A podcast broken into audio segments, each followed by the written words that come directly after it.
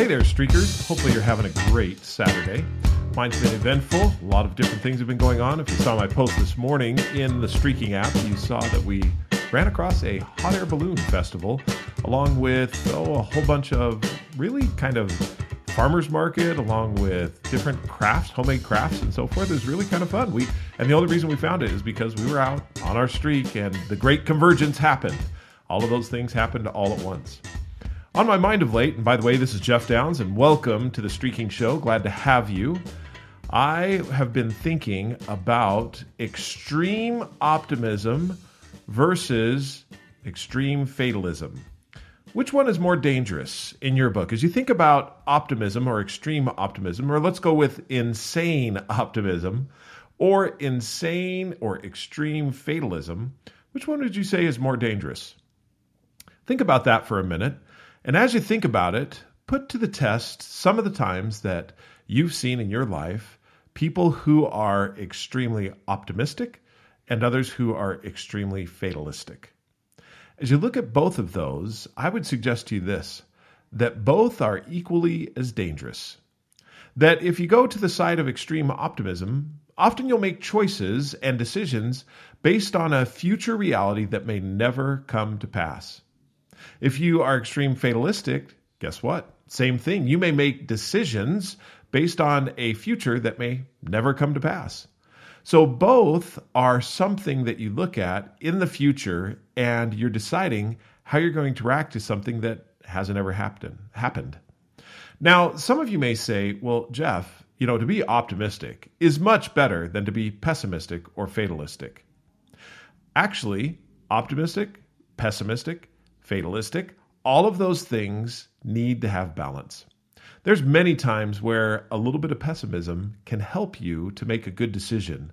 In other words, to, for example, stay employed when you are having a difficult time or you're you're looking at it and saying, "You know what? If I follow this other path, it will be so much better." On the optimist side.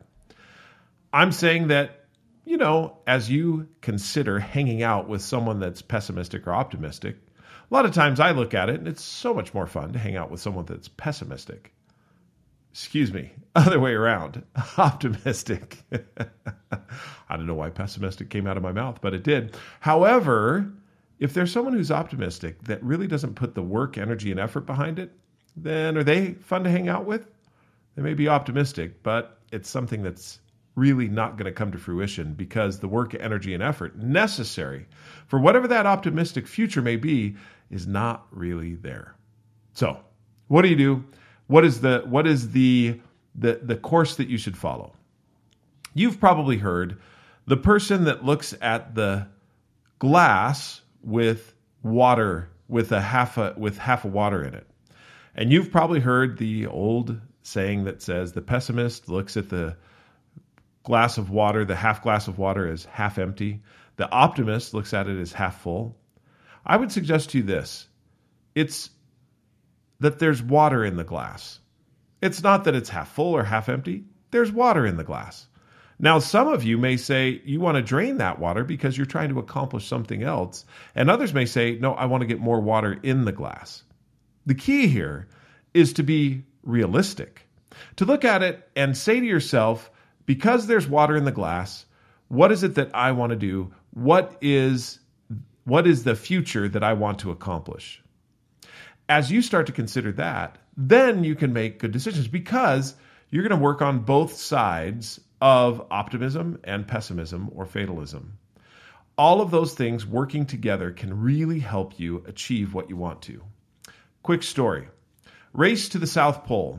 This is something that was highlighted in a couple of different books, but the Race to the South Pole, as you look at it, it's one of Jim Collins' books. Um, and I forget that the title just absolutely went right out of my brain. But it's Race to the South Pole, and you may have heard or read his book. But basically, you have two different people that were racing to the South Pole. One of them was extremely optimistic. The other was pessimistic. In other words, and I may be stretching the word just a little bit as far as pessimism is concerned, but the one who was pessimistic looked at it and said, "There are so many things that go that can go wrong. I'm going to prepare for every single one of them. And so what they did is what this person did is looked at every single step of the journey and then made preparations for if the worst happened. The optimist, on the other hand, looked at it and said, We're going to make it. And all we need is, and they listed out their equipment. Both of them started on their race to the South Pole. Which one won? And you may tell by my tone which one won as far as their race to the South Pole. It was actually the person that you might consider the pessimist because he had prepared for every eventuality. And there was one other thing that he did. And it's referred to in Collins' book as the 20 mile march. You see, one of the things that the pessimist did is he looked at it and said, no matter what, we've got to go 20 miles every single day. Whether it be great weather and fantastic or poor weather and just awful, we're going to go 20 miles every single day. So there were some days where it was beautiful weather. They went 20 miles in no time at all. The group thought, you know what, we're energetic. Why don't we just keep going? But nope, they stopped right at 20 miles.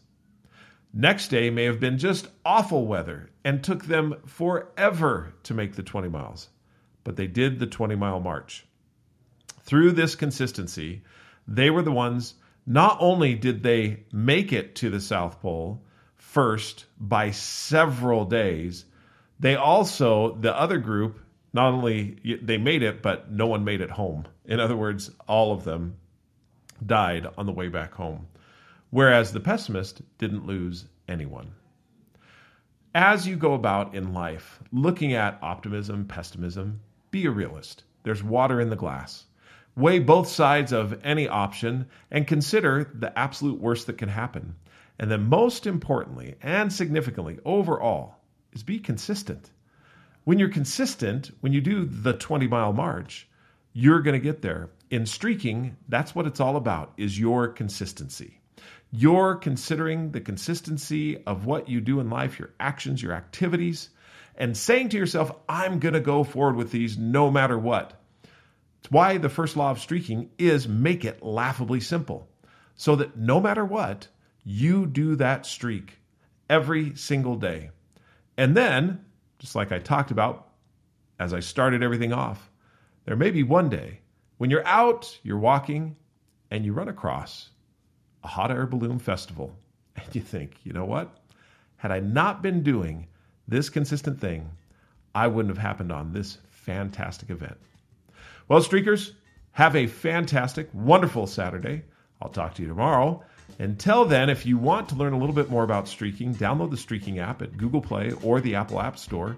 You can also buy the book at Amazon or anywhere books are sold. You also can download it via Audible, and it is an ebook if you wouldn't mind doing us one favor, just one of these. There's several, but just one. Either rate the book, rate the Audible, or rate this podcast, or one other thing, download and review the app. Any one of those things, really appreciate it. Subscribe to this podcast, and that would be fantastic. Until we talk tomorrow.